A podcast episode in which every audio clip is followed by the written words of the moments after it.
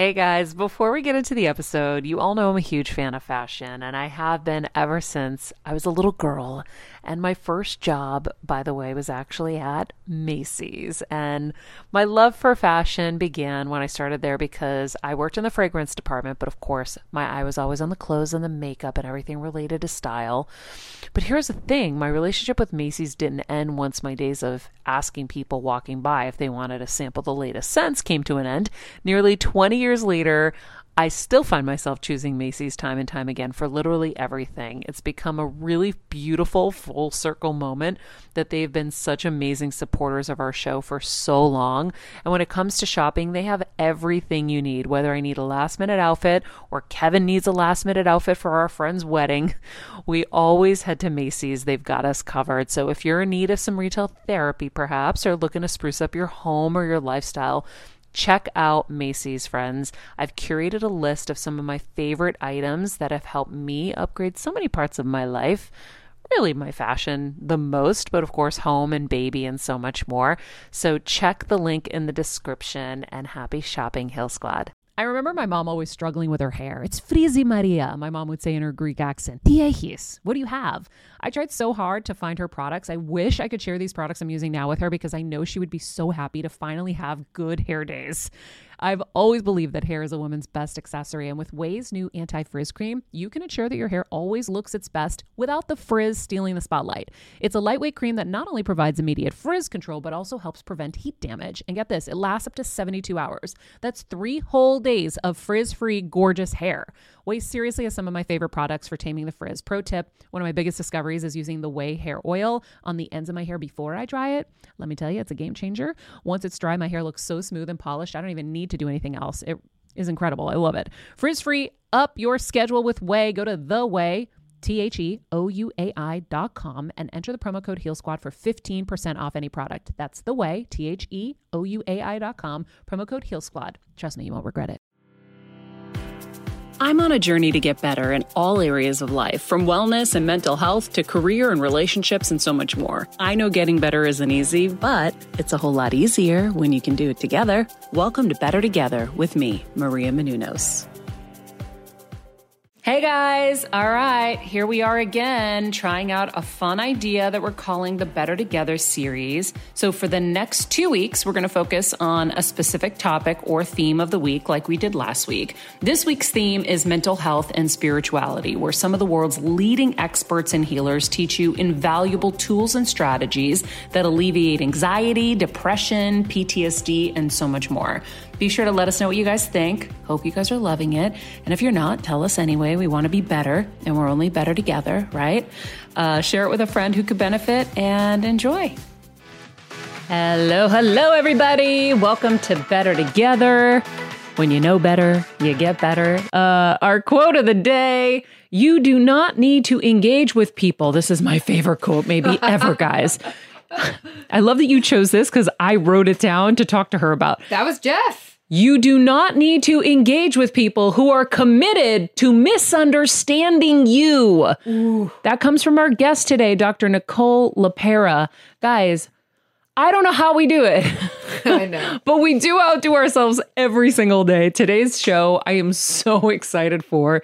We are going to be chatting with holistic psychologist Dr. Nicole LePera for practical tips on how to heal our inner child and release ourselves from trauma bonding. Let's get to our interview with Dr. Nicole LePera. She is one of the foremost online voices in emotional wellness with over 2.6. I think I saw 2.7 when I followed her today mm-hmm. on Instagram. She was trained in clinical psychology at Cornell University and the New School and the and founded the Mindful Healing Center in Philadelphia. She's the creator of the online movement, hashtag self healers, where people from around the world are joining together in community to take healing into their own hands. Her work addresses the connection between the mind and body and incorporates nutrition, lifestyle, and psychological wellness practices. Dr. LePera, thank you so much for joining us. Thank you so much for having me, Maria. I was just processing Harold on my own. Oh, I know. I was just taking a moment for Harold because I feel like you know. you know, I felt really bad for him. And you guys don't want to hear the rest of the story, do you? We do. I know. I can. No. I can offer. I'm all set. Thanks. My dad had like a little mouse poisoning in the back, so he ate it, and it like starves them of water. And I'm really hurt about it in my head. Like it breaks my heart. Anyhow, moving on. Let's talk about butterflies having eyeballs on their vaginas and you know genitals. No. Um, I'm so excited to talk to you because, um, oh man, we were talking with uh, stand up comedian Nikki Glazer yesterday, and we were talking about, you know, the inner child traumas that kind of plague us in our adult lives and the patterns that continue to repeat. And then, boom, I'm starting to do my research on you. And I'm like, oh my God, I have to tell her she's going to listen to the episode today because you have the answers on how to heal us. But first, let's let everybody know a little bit about how you got into this because I think it's fascinating that you were trained as a clinical psychologist at Cornell and then you were like, yeah, this isn't really helping my patients nor myself. And you started this whole new path. And so I want people to kind of understand a little bit about your journey because it's an important part of your story story. Yeah story. yeah ab- absolutely absolutely. And it was you know it, it had its evolution in terms of difficulty too you know as a human and and professionally. So on a personal side of things i'm one of those people as long as i can remember i was anxious. I was a little girl scared of the world hiding under tables. And for me i just thought that was part of you know who i was and what my life experience was going to be. So in my 20s i did all the forms of therapy. I was in talk therapy, I was on medication.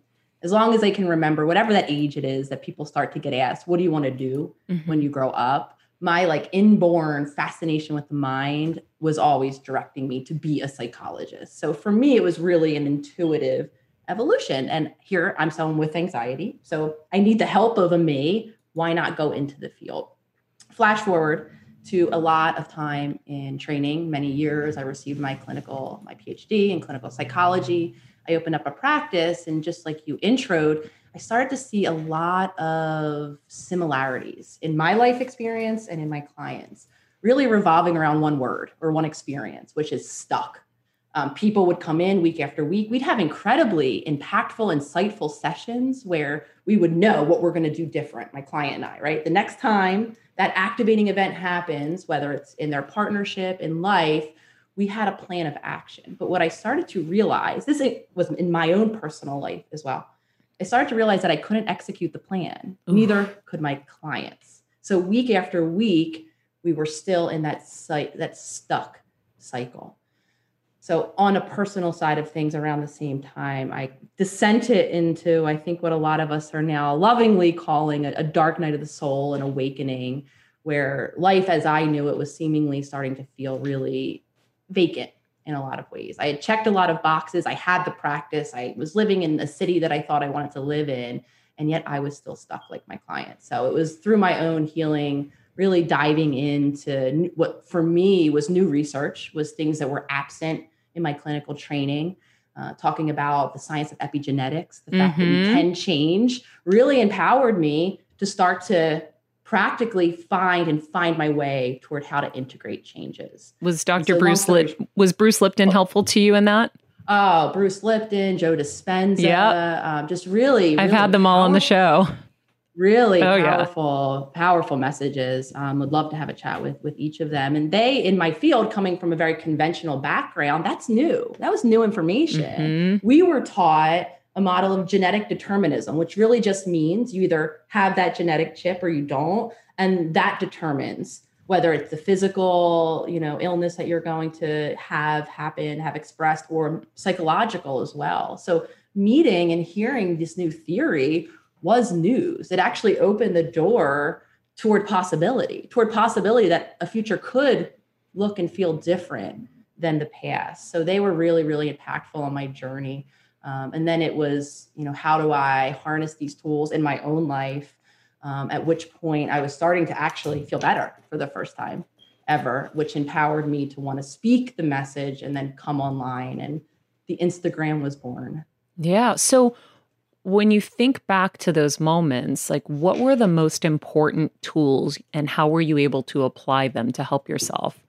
Absolutely. The first, the most foundationally important tool, Maria, that I'm always going on and on about is for many of us developing a new habit of consciousness. Because if you've read, a lot of people might have read um, somewhere upwards of 90, 95% of the day, the percentage changes depending on who you talk to. We are in a state that we lovingly like to call autopilot mm-hmm. which means we are kind of running old programming. When you're on the go 24 7 like me, guys, finding ways to make life easier is so important for my health and sanity.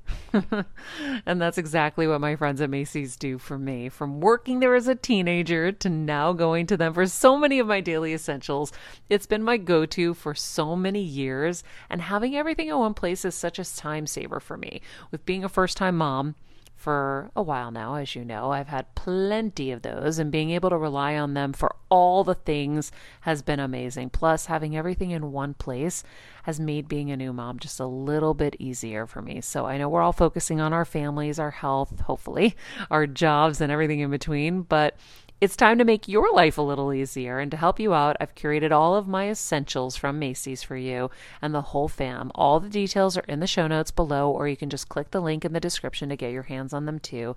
I have some new picks on there this little bomber jacket, this little black dress. You're to love it. We are running what I'm coming to realize are programs that we were modeled, ways of being in the world, how we care for our physical needs, how we care for our emotional needs, how we care for our spiritual needs, we learned tools very early on. And unfortunately, many of us are repeating those same patterns in our adult life, and they're not always serving us. So it's really understanding what lives in that autopilot and how impactful that is and when you begin to observe yourself you you are surprised i was very surprised at how habitual i was how my days in terms of behavior were very much the same. I did the same things behaviorally in terms of my habits we're also very habitual in our minds. We tend to think the same things. We tell ourselves the same stories about ourselves about relationships about our past about our future. We're very repetitive. If you observe yourself you also tend to realize how stuck we become in feelings. I call it emotional addiction. We tend to have feelings that we revisit time and time again. For me, those predominant feelings were stress and activation. So, what we come to realize is when we're in that autopilot, we're living a version of Groundhog's Day. That's why we're stuck. We are endlessly repeating a past from how we're acting to what we're thinking to therefore how we're feeling. And we're not living in that consciousness. So the foundation, in, in my opinion, and in my practice and in my own healing journey, is developing that consciousness, that ability to see that patterning, and then over time to begin to activate new choices. Wow.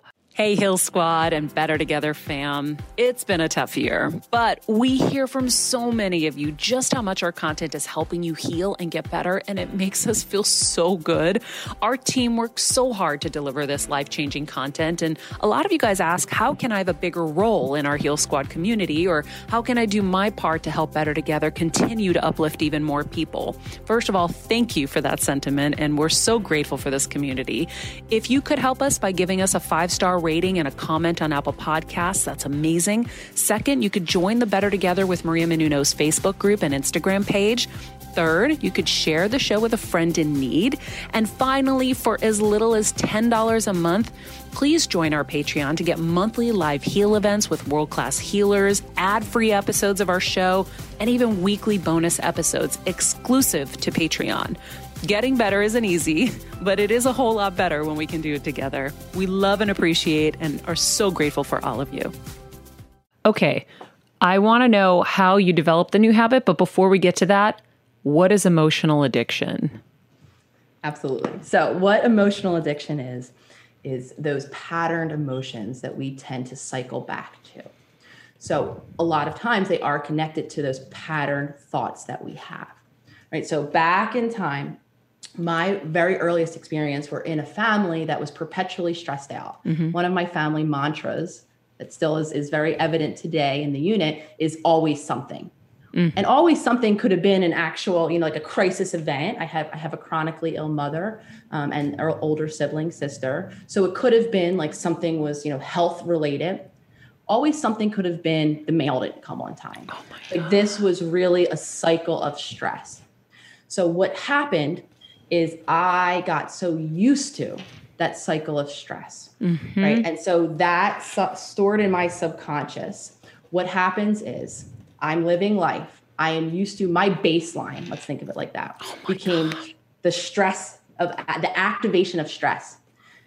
I want to remind everyone that when I talk about stress, I'm also talking about the body and the reaction that stress has in the body which is an increase in a stress hormone called cortisol, which is an increase in adrenaline, which for a lot of us is why our heart rates go up, why we start to feel constricted.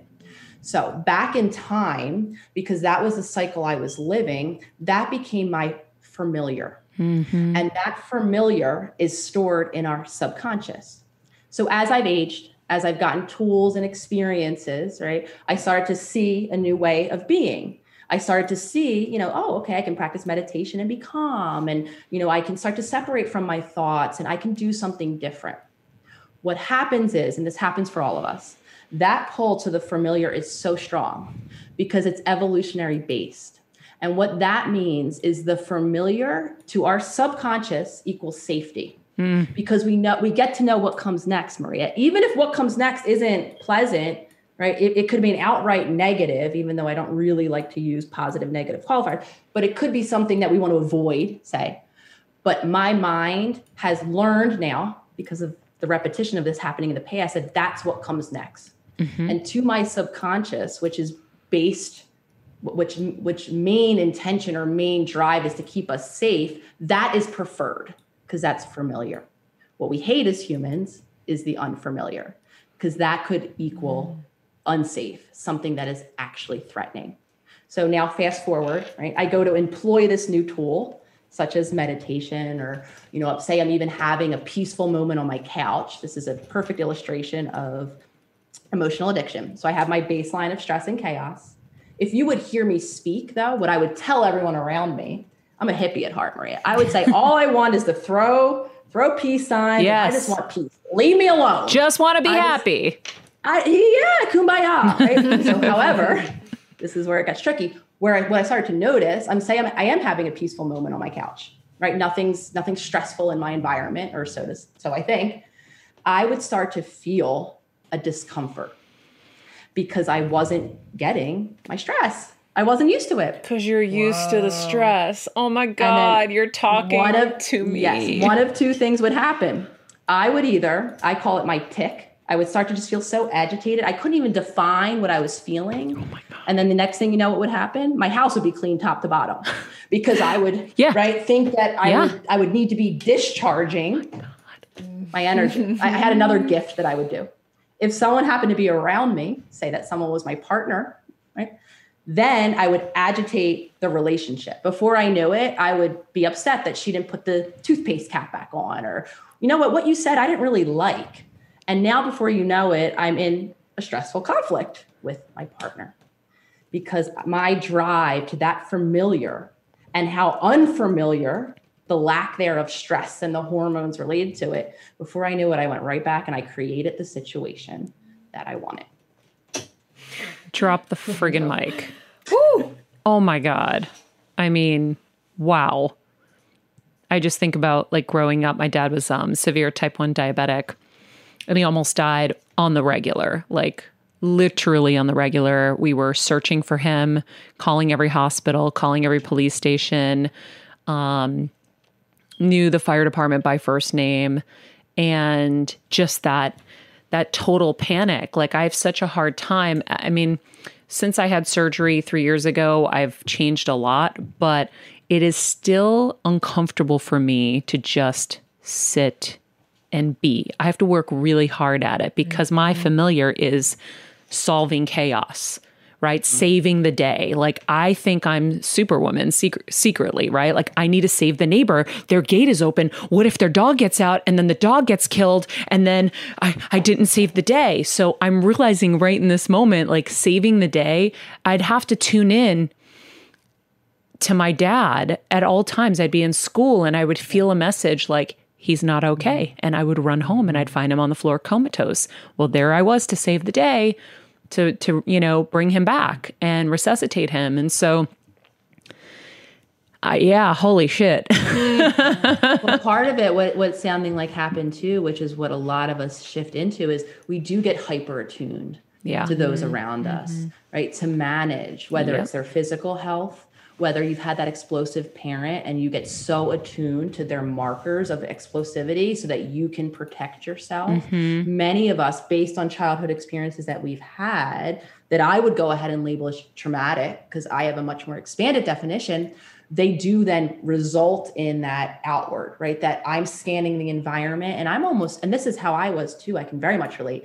I, this, why do you think I became a therapist? Yeah.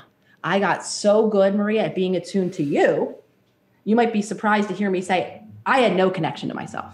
Yeah. I couldn't, I wasn't connected to my body. I didn't know its physical needs. I didn't know really how to meet them. Emotions, I mean, listeners might think, you know, fall off their, uh, here I am. I was a clinical psychologist and I couldn't begin to navigate my own emotions or mm-hmm. to make mm-hmm. my, help myself to feel better. You didn't have time didn't to. That because I was worried about everyone else. And I was yeah. so good at putting other people first. And it sounds like you, I know a lot of us can relate and resonate. And again, that's a perfect illustration of events in childhood. You adapt it to keep yourself safe because when you're a child and you're dependent, as we all are as human children, we need our caregivers. Mm-hmm. So you did what you needed to do to keep your father and by proxy you safe in that moment however you held on to it. So now you're the neighbor, right? Scanning the environment on Town oh, Watch, yeah. making sure everyone else is okay. With the question being, what's going on in Maria's home? With the question for me being, what's going on in Nicole's home? And the answer was a whole lot of nothing for Nicole. yeah. Yeah. Wow. Um, okay. So you talked about, we're talking about tools. And so number one was creating a new habit of consciousness. What else? What other tools helped you? Absolutely. So the new habit of conscious, first we have to understand how unconscious we are. Right. So so go, go look, observe, see yourself being very patterned, right? Despite mm-hmm. maybe intentions to do otherwise. And then create the ability to be conscious through meditation, through conscious moments in our day where I check in with my senses, our senses, as well as a gratitude practice that can bring our attention from wherever else it was in our subconscious into the given moment. That's what I mean when I say be conscious. So for many of us, because I myself was very disconnected from my conscious state, that takes a lot of time. Once we learn how to be conscious, now we want to harness that. And now we want to expand the practice into something that I call self observation. We want to start to learn how, in real time, to observe ourselves, to observe our habits, what we want to spend a lot of time observing is our mental, our internal world. A, we'll notice how thoughts are ever present. We are thinking from the time our eyes open until the time they go into bed, and many of us are thinking throughout our sleep, right? Endlessly thinking. So we're spending a lot of time in our minds. And the issue with that is the, the, the narratives, right? Back to those repetitive stories I was talking about, they become the filters through which we're viewing. All right, friends, let's talk about something we all do snack. Trust me, I've definitely overindulged in the past, but as you know, I am focused on my health these days. And I think I found the healthier snack that you don't have to lose out on the flavor. And it's definitely become my go to. It first came into the house because of Kevin. He was obsessed with wonderful pistachios. And then I got addicted. And now it's in my travel bag. I don't leave home without it. It's in our glove compartments because they don't melt. Right now, my favorite flavor is the sweet chili flavor. It feels like some of the naughtier kind of snacks I used to use where I used to lick my fingers after. Now I lick them and I feel safer. Um, plus, Wonderful Pistachios is one of the highest protein nuts. Each one ounce serving has six grams of protein, giving you over 10% of your daily value. That's crazy, guys. So if you're looking for the perfect snack, trust me and head over to www.wonderfulpistachios.com to snag a bag of wonderful pistachios. You're going to love them. All of our experiences which is why mm-hmm. all of our current life looks very similar to that past because we're viewing it through the lens of that past. Oh my God. So, as in real time, and we're watching that pull toward that familiar, because that's going to be there. I want to assure everyone, and I'm always the bearer of this bad news. You're going to listen to this beautiful podcast, this conversation you and I are having, and your subconscious is still going to tell you what you're going to do next. It doesn't click off like a light switch and go away. Mm. So, what we need to do is cultivate consciousness at those really pivotal moments when I want to make a new choice in terms of how I'm acting in the world or in my relationships. This is where a lot of us are very patterned. When I want to make a choice to say, okay, thank you, old narrative. I see you. You're not helpful though now. I can make a choice to redirect my attention to some other thought that's maybe more applicable or more accurate in the current moment right? And i also then learn to have a new relationship with my emotions. I learn to see them for what they are. What are they? They're just sensations that are living in our body. A lot of us are living in our mind with our emotions and we're elongating them and we're some of us are living for decades in the emotional fallout of a very real event. I'm not going to invalidate the emotions though they would have processed already. We would have moved through them and a lot of us stay stuck in them so with consciousness comes self observation, comes choice. And now we get to start to create new choices that over time string together to create a new lifestyle and then perhaps a new future, complete with new behaviors, new thoughts, and new feelings. Damn. I'm taking such copious notes here. right. Um wow. So, new habit of consciousness. We're self observing, real time observing our internal world. Then we know we have choices to make for our new, new lifestyles and our new life. How long did it take you to get there? And are you still getting there?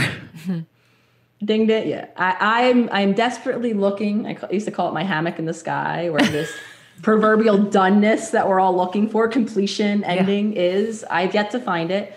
Uh, I, I believe, jokes aside, healing and living in consciousness is a daily practice. Mm. We don't get, get to just again switch that that light switch and be locked into a new mode, and that's okay because you know what another state of human that is really str- difficult for many of us to tolerate impermanence which just means it's ever changing yeah we're ever changing and the environment outside of us is ever changing. Mm-hmm. So what we really want to do, right, is empower ourselves internally with tools and resources to navigate the uncertainty that is implicit in the human experience. So I say that to say it's more of an active way of living than necessarily a state of doneness. Though I, like many of us, have been desperately seeking that utopian state of doneness. Yep.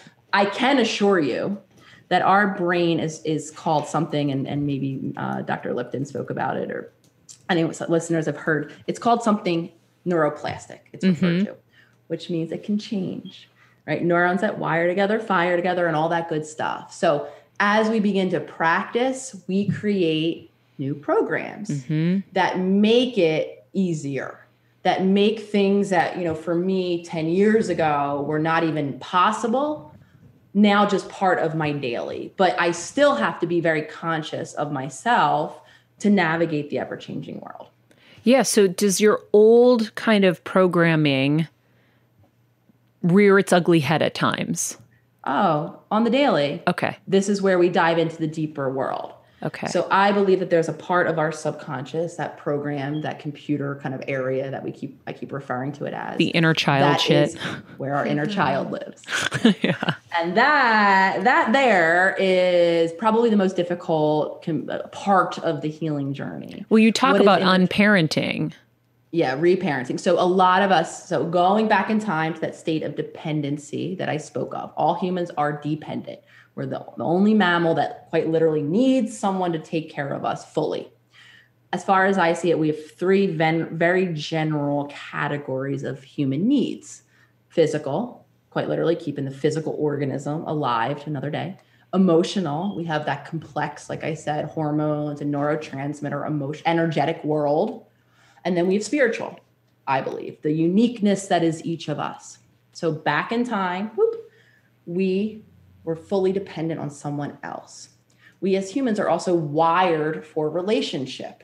So having others and relating to them is very much in, in our DNA. And when we're there, when we're in this childhood state, we're learning by everyone around us. Of course, all of our family units look different depending on whom and where we were born, right? but we're taking in and we're learning how to identify and meet our physical needs. We're learning how to identify and meet our emotional needs, and we're learning what kind of spiritual and how to be just who we are in the world. The issue is, we're learning from people who learn from someone else and from someone else and from someone else. And this is where you were talking about earlier the intergenerational component comes in, meaning we are limited by what our caregivers know. Just put it really simple. Yeah. I can't teach someone something that I don't even know I don't know. Mm-hmm. So this is very simply how this shifts, right? So what we learned in childhood becomes the ways that we continue to attempt to meet those three sets of needs physical, emotional, and spiritual in adulthood. The issue is not all of us got as complete a modeling education in, in childhood. Many of us were raised by caregivers who weren't meeting their physical needs or who the ways in which they were teaching us to meet our physical needs don't work for the unique human that we are. Same thing emotionally. I was raised by parents who were very emotionally uh, distanced from me. Again, the only emotion that I learned to navigate, not well, was stress. Mm-hmm. Sadness was not present, anger was not really present unless it erupted. Right? Spiritually, what I mean by spiritual needs, and this is why I have a very a much more expanded definition of trauma. I believe universally we each have three core spiritual needs. We want to be seen, Mm-hmm. heard, and have space to be us, to be uniquely expressed. And this is where you and kind of being the, the savior and the caretaker develops. When we don't have that, when we're just being us isn't enough, we're very attuned and we're very adaptive. So we learn how to show up to be enough. Yes. So for you, that was taking care. For me, that was performing. I was very just naturally good academically and athletically. So you know what I did? I performed. I went and I became the golden child in my family in that way. oh, I know. I did it too. Right. So that's so all of this is you kind of people thinking back, and maybe some of us really know kind of what our family was like in childhood. Maybe some of us don't have many memories. I know I don't. Though, if you watch yourself, particularly in your relationships, you'll begin to see what you were taught in terms of meeting needs in those three areas. What I have found overwhelmingly, and I include myself in all of this, this is why I can speak so readily on this because I've lived it, I'm still living it.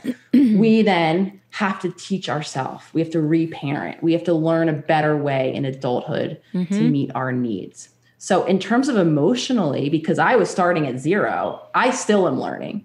I still have those moments, Maria, where I, I deal with my emotions in the old way that I used to, which for me is dissociating, is checking out. Mhm. And if I have really limited resources, it's being agitated with my partners or with people that I'm close to. I still do that Yeah. because that's the hardest, those are the hardest moments to be conscious when we're having a feeling that's really big to choose a new behavior. So the short answer is always. I'm, so still- glad to hear you say that because I feel like I beat myself up sometimes because I'm like, Maria, you had a life altering moment. You really worked hard to hang on to the lessons. And you know it like sometimes it's not there. And i i feel like wait i learned this lesson. Like get back to where you were maria. What's wrong mm. with you? But and i've i've talked about like the fact that we really need to re-raise ourselves right? Because our mm. parents like you said are limited to what they knew. They did the best that they could with what they had right?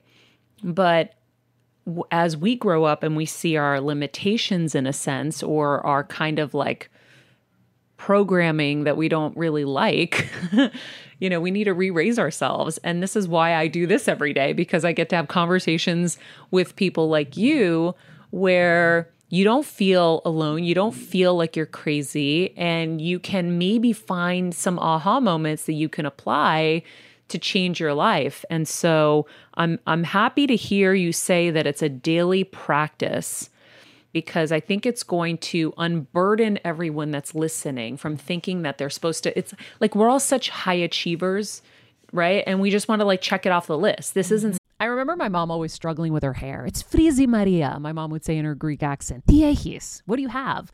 I tried so hard to find her products. I wish I could share these products I'm using now with her because I know she would be so happy to finally have good hair days. I've always believed that hair is a woman's best accessory, and with Ouai's new anti frizz cream, you can ensure that your hair always looks its best without the frizz stealing the spotlight. It's a lightweight cream that not only provides immediate frizz control, but also helps prevent heat damage. And get this, it lasts up to 72 hours. That's three whole days of frizz free, gorgeous hair. Ouai seriously has some of my favorite products for taming the frizz. Pro tip one of my biggest discoveries is using the Ouai hair oil on the ends of my hair before I dry it. Let me tell you, it's a game changer. Once it's dry, my hair looks so smooth and polished, I don't even need to do anything else. It is incredible. I love it. Frizz free, up your schedule with Ouai. Go to the Ouai. T H E O U A I dot com and enter the promo code Heal Squad for 15% off any product. That's the Ouai, T H E O U A I dot com, promo code Heal Squad. Trust me, you won't regret it. Something you can just check off the list, obviously. Yeah. And that's understandable because usually we're uncomfortable to some degree, some of us significantly, and we want the quickest path to, to feel better. I have a virtual membership. Then every month we cover a, a, a new topic in healing, and there's always more or less two steps. The first step that how we engage with this new topic. Um, so last month it was creativity. The first step is to observe, right? Create just the general concept in our life. And then the next step is usually an action based step to create change in that area. And what I consistently observe in myself and in, in all of the members, we don't want step one. Hmm. We're not interested. We want to go right to step two. Yeah. So what do I do? How do I change? How do I find my my quickest path to feeling better? And that unfortunately, this this is why I'm always it is a practice. Step one, being conscious allows step two to be possible. And the reason I'm really happy that you know, kind of you're feeling a, a version of what I might call relief in hearing this. This is why I explain the body and all of the ways the body and the body and the mind. This is why I call myself holistic now. The body and the mind connected in the spirit, because mm-hmm. there are explanations. There was mm-hmm. explanations for that stuckness that I was seeing in myself and my clients, and there's explanations for why it's so hard to change. And I know myself included, a lot of us carry a lot of shame. Yeah. We feel like we're broken. We feel like something's wrong with us. We take it to mean, oh, yeah, that's evidence that I'm not meant to have this life, this partner, this thing. Right. And we kind of assume the responsibility, you know, for for it. And my goal is to empower the responsibility to change it, but to give the understanding for how and why we're seeing the same patterning that we are. And obviously, then the hope that we we can create a new a new future. Um, but there's reasons why. There's very much reasons why we're we're stuck in the ways that we are. Yeah. How um how do you guide your patients through intergenerational trauma? So that same thing, and it's interesting. I'm happy you asked this on the heels of that because what I find, you know, what we what we shift and change within gets to be reflective without. So often when we when we allow space for that self compassion, right? When we don't just criticize that same pattern, oh yeah, I slipped and I'm back in that old thing I used to do, right? And when we make space and we can hold compassion for ourselves, we can then extend that outward. We can then understand that my, our parents were limited. They are human too that they are constricted right by what they learned to be true about themselves and the world and then we can understand intergenerational trauma this isn't me trying to argue anyone out of if you have you know a lot of us as we come to awareness about this patterning very understandably we might feel hurt angry you know at our parents or at our caregivers or whomever of course i'm not trying to own those feelings they're part of what your experience has been and currently is However, I love the word and. My goal is can we be flexible? And when we're talking about patterning that's intergenerational, can we also understand where it's coming from, from, from them? Because a lot of us tend to do something different. What we do instead, we personalize it. We tend to say, oh, well, it's because I wasn't a good kid, or it's because I wasn't lovable enough. Another one we love, I wasn't worthy of something different. And that's really painful. And that's not the reality the reality is it likely wasn't really about us per se at all. Again, it was about the limitations of our caregiver. So I urge everyone to work with intergenerational, you know, trauma or passing on of habits, conditioning patterns, whatever we want to call them, in that way, flexibly. Understand it carries a lot of information especially those of us that know, right, our kind of extended family, Yeah. we can see kind of how these things, some of us very clearly, right? So that can allow us to be more flexible, to honor that that is what has happened to our lineage, if you will, to be proud as hell if we're the person who's attempting to create change, to do something different. It's very, very difficult. And to evolve into that flexible space where I can say, yeah, that happened. My family is stuck in this way. It might be a painful reality, right? And it came just year upon year, decade upon decade of people just not knowing how to do different. Yeah. So cool. Um it's funny, I did um some uh intergenerational like clearing work. Have you ever done that before? Energetic, you mean? or- Yeah, like I, I I had this guy, you know, do this kind of like reading and clearing and when he started to talk about the things that happened like, you know, multiple grandparents away or, you know, whatever and I I went and checked with my family. They were like, "Oh yeah, that happened." And I was like, "What?" Actually, we should get him on the show. I didn't even think of that. His name is John. He's in London. Like he was like, "Well, there were murders on both sides of your family in the villages in Greece." And I'm like, "Oh, please." And then I talked to my parents and they're like, "Oh yeah, actually." And I'm like, "What?" And then they're like, "There are things that are tied to it like like um crazy." Anyhow, um I Wild. I think it is. Yeah, it's it's it's a lot to kind of um, explore. The other thing that I wanted to talk about was trauma bonding, because I had someone point out to me that my husband and I were bonded in trauma. We both had like severe family situations that we were dealing with, and um, I mean, we've been together for 20, is it 22 years now? long time. A long ass time. anyway, um, but we were definitely very trauma bonded. And so I want to know more about that and how you help people, um, you know, break free of any trauma bonds that aren't serving them, let's say. Yeah, absolutely. So what I my definition of trauma bond is again a little more expansive and it really includes our whole patterning of how we relate to another person. Again, you guessed it, beginning very early in time with those earliest core relationships. And all of those, what for many of us were adaptation and compromises, right, to keep that bond, to keep ourselves to the best of our ability, getting our needs met in those three areas. And because we're very patterned, we learn that becomes the model. So it starts in our, you know, our family units. Then we become toddler age or we go off to school. And then before we know it, we're repeating that way of being with our peers. And then we, you know, we get into romantic relationships. So trauma bonds is the inclusive whole way we show up in relationship with others with the reality being that it's very much grounded in how we showed up to begin with. So for someone like you and I, right, it, it means showing up as that caretaker, as the savior for someone else. If you look across all of the different types of relationships you're in, you probably find a little evidence of that. You're mm-hmm. probably playing somewhat of the same role mm-hmm. in all of your relationships my partner and I very much started as a trauma bond as well. There were certain aspects of her and her attachment and how she coped with it that elicited in me, you guessed it, that stress roller coaster that I was used to. Mm. And so for me, that was the type of relationship I was used to one that was stressful at times, one that was agitated, one that I would feel close in that, because that's how I felt close to my family at home. So I get this question a lot can we shift out of trauma bonds? Absolutely right so it's yes it's you and your your your partner has right you both have lived serious family things. Mm-hmm. Chances are there's a lot of other similarities in your condition patterns and relationship that made the relationship at first familiar to you right? So what trauma bonding is is the whole way of being. We want to observe ourselves in relationships. We want to explore how we navigate our needs in relationships. How do we get our physical our emotional and our spiritual needs met in our relationships?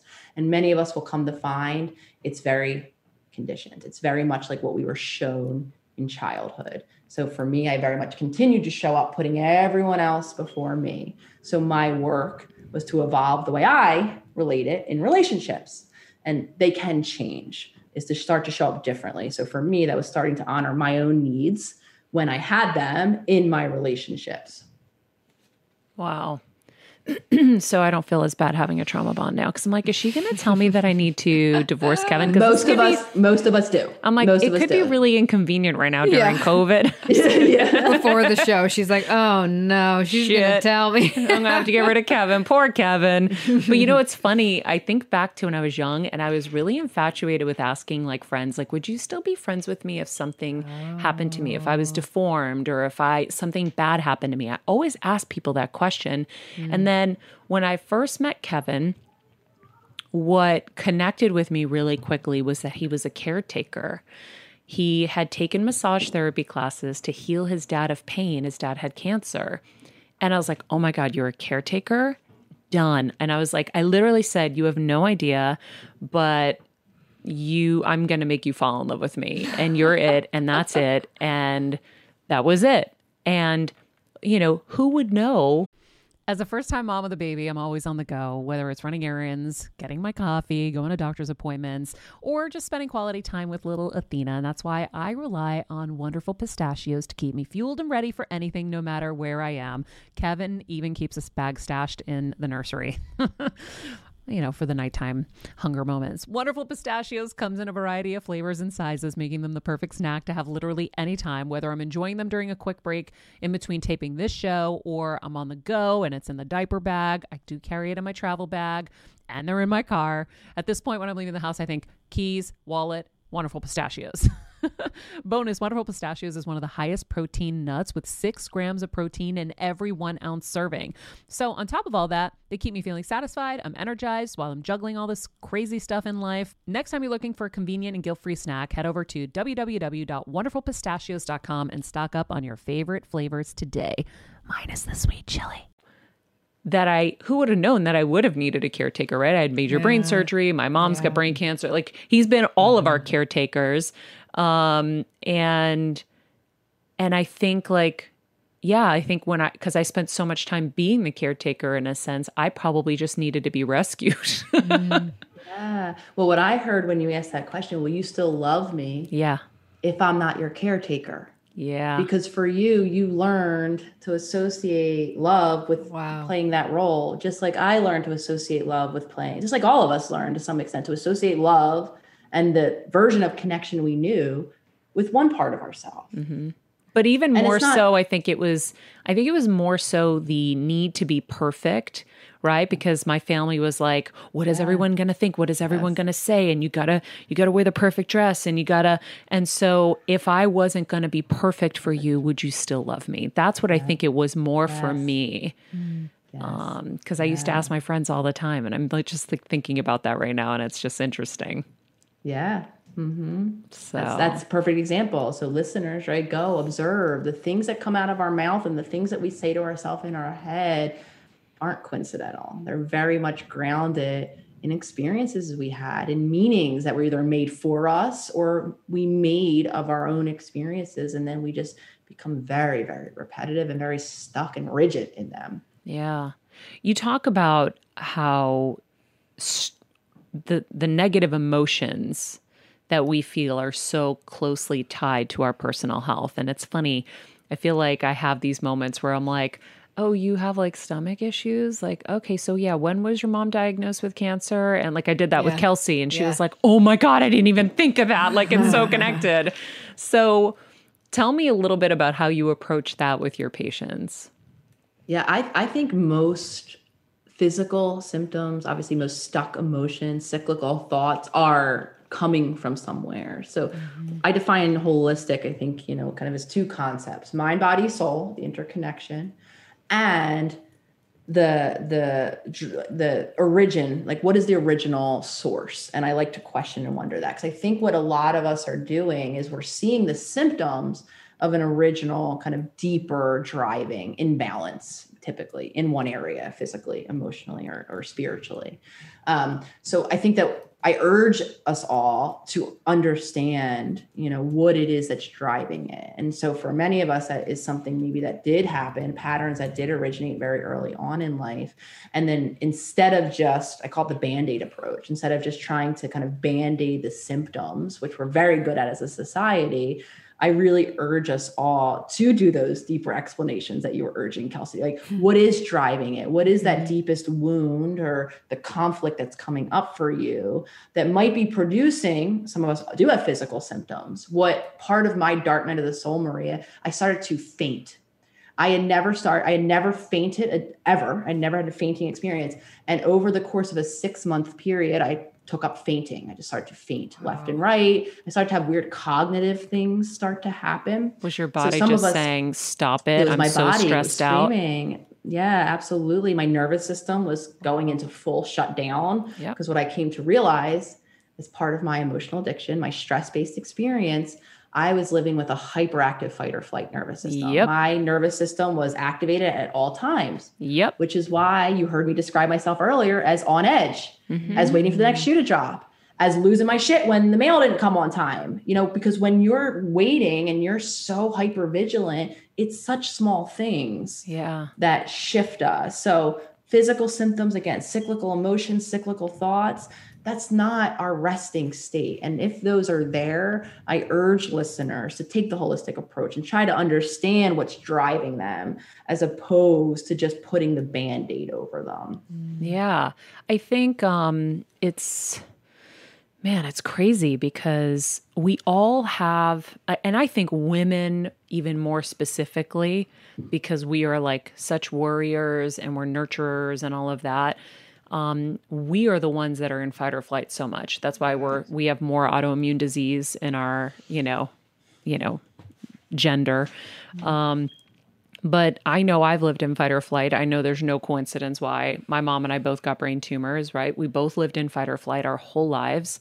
And so yours manifested as fainting and cognitive, ours manifested in brain tumors because we were just constantly stressed and thinking and thinking and trying to tune in and worried. And, but everybody's got a different thing, right? Like for me, you know, was a lot of physical like i was afraid physically because of you know different abusive scenarios that i was dealing with and you know, and then it was my dad and we're wondering, is he going to be dead or alive today? And, you know, those, that's a lot mm-hmm. on a mm-hmm. body. And then because the patterns, we don't realize it until, you know, we wake up at some point and get a brain tumor. Holy shit, I've been doing this all wrong. And why have I been having the same patterns at work. What people don't realize is if you're continuing to get that shitty boss or that shitty situation, it's because it's your parents now, like, but in the workforce, like your family just gets transported. Mm. And now you have that family dynamic at work. Yeah. Right? Yeah. And this is why you get so locked in it because you're accurate. When you say, you know, I have shitty relationships or shitty things happen to me, you're not wrong. Yeah. So you're just getting abused at work because you're, you're used right? to Yeah, you're used to getting abused at home, so then you get abused at work. And you're like, why? Do I have a sign on me that says kick me? but really, the energy you're putting out is you're saying it's okay. Mm-hmm. I don't have boundaries. You can take advantage. Mm-hmm. You can mm-hmm. do all of this stuff, and I'm just going to keep taking it. Am I wrong?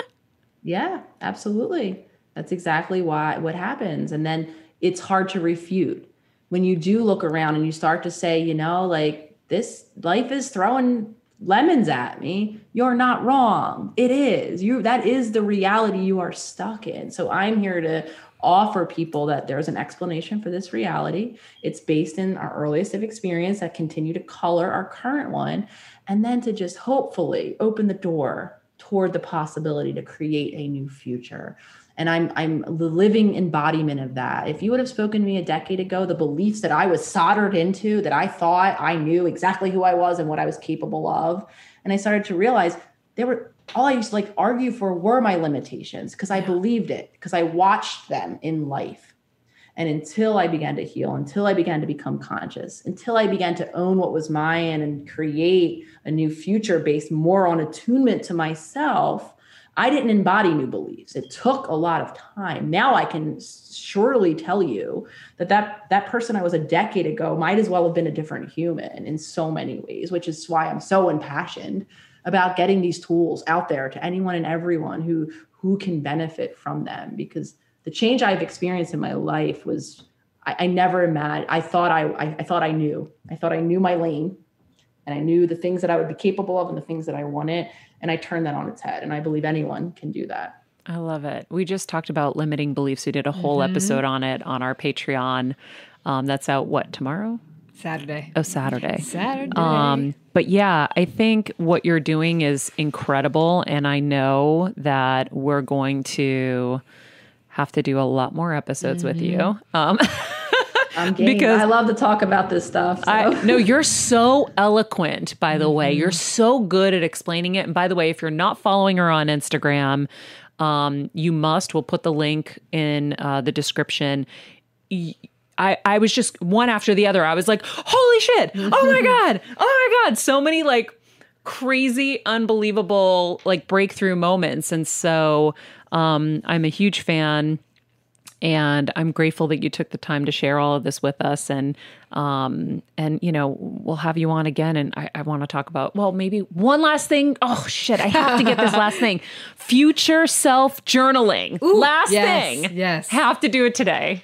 Awesome. Well, so that I'm happy you ended on that because that's actually a tool as not being a journaler myself, you know, kind of dear diary, how I'm feeling. In my healing journey, I created a very intentional way uh, to build in a daily habit of journaling to help create that new future. So I have free free daily journaling prompts, um, future self journal prompts. If you sign up for the email list on my website, your holistic psychologist, and so it's a practice each and every day of drawing to mind an intention to create change, where we're really harnessing the fact that our brain can change and the fact that mm-hmm. if we start to write and be and speak as if the change has already happened, we can create a scenario of mental rehearsal, actually amplifying the chances that we keep those promises throughout our day that we do build whether you're like me and the first habit you're going to create when you after listening to this show is consciousness. Mm-hmm. For weeks and months upon end every day i use this journal prompt to create a habit of consciousness mm. and i practice and i practice and i practice and i practiced and then i created change. So anyone who's interested um, free journal prompts sign up for the email list on my website and that will come right to your inbox. And i think it's an incredible tool that helps create change Oh, we have so much homework this weekend. Um, I already signed up for it. I can't. So we had um, I'm this, so excited. We had this amazing um, woman, Alis- Alisa Vitti. She's Mm-hmm. um, a female biohacking expert who cured herself of PCOS and has the answers to everything female hormonal and. It's unbelievable. So we have like all of her work to Yep. do. We've your work to do. Um, for people who want to take your virtual events, is that all on your website as well? Yeah, so if you go to my Instagram as well, the.holistic.psychologist, I have a link tree. It's currently closed for enrollment because behind the scenes, very excitedly, we are creating a new website to house the mm-hmm. membership and all of the content and all of that. So we're thinking probably in the next couple months that will reopen. So the Instagram is the main hub. You come see me heal every day. I put out helpful content, and then I'll always keeping everyone posted with when that next round of members opens up, probably in the next couple months. I love it. I think um, we should offline talk to um, you about doing like a weekly something or other. We do a weekly good news movement um, segment. We're working on a women's and one. and maybe we do something with you because I think it'll be so good. And then we have another one too that we're working on. So all right, we're gonna figure that out. Yep. Dr. Nicole LePera, thank you so much. Thank you so much, Maria, for having the chat with me and sharing your audience. I really, really appreciate it. Awesome. Well, we will be chatting again. We're going to talk shadow work, all kinds of stuff. I mean, I have pages of I stuff we didn't it. get to, but I have pages of notes for myself. Um, so I'm really excited to to start working on some of this stuff. Thank you so much. Have an awesome day. Of course. Thank you. You too. I guys. come on, guys. How do we top ourselves I every was just gonna say we the, have been very consistent with incredible, like incredible guests, and it just The thing I'm so stunned by is how they just weave in and out. It's like I this know. lesson that we didn't quite finish yesterday. I know. Tomorrow's guest will button it up for you, you know? Yeah, She's amazing. no, I got chills a couple times. her her her um her tone or demeanor the way Mm-hmm. she expresses it it's like it's so calm and and easy to digest and take in and so Yeah. i am super excited that was awesome i feel like so alive after this show every day. i'm me always too. like yes Me too.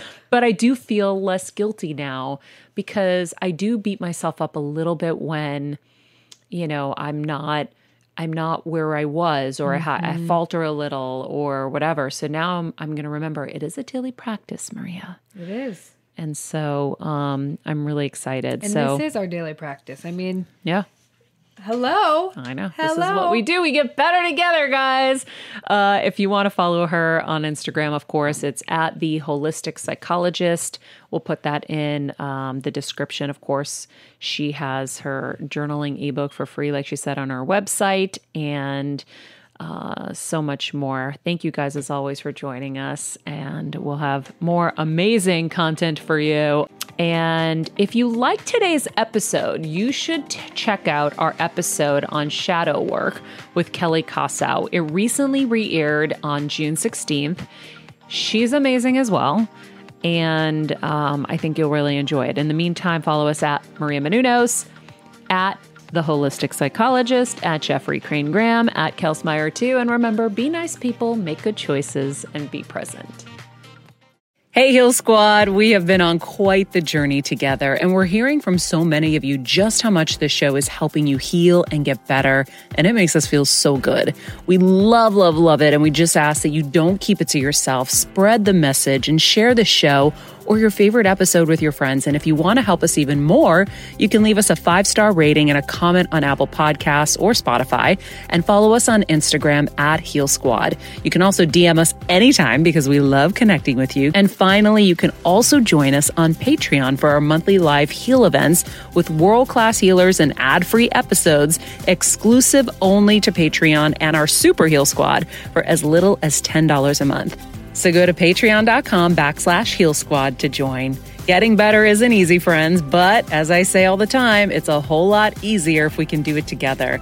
We love you all so much, and we love doing this thing called life with you.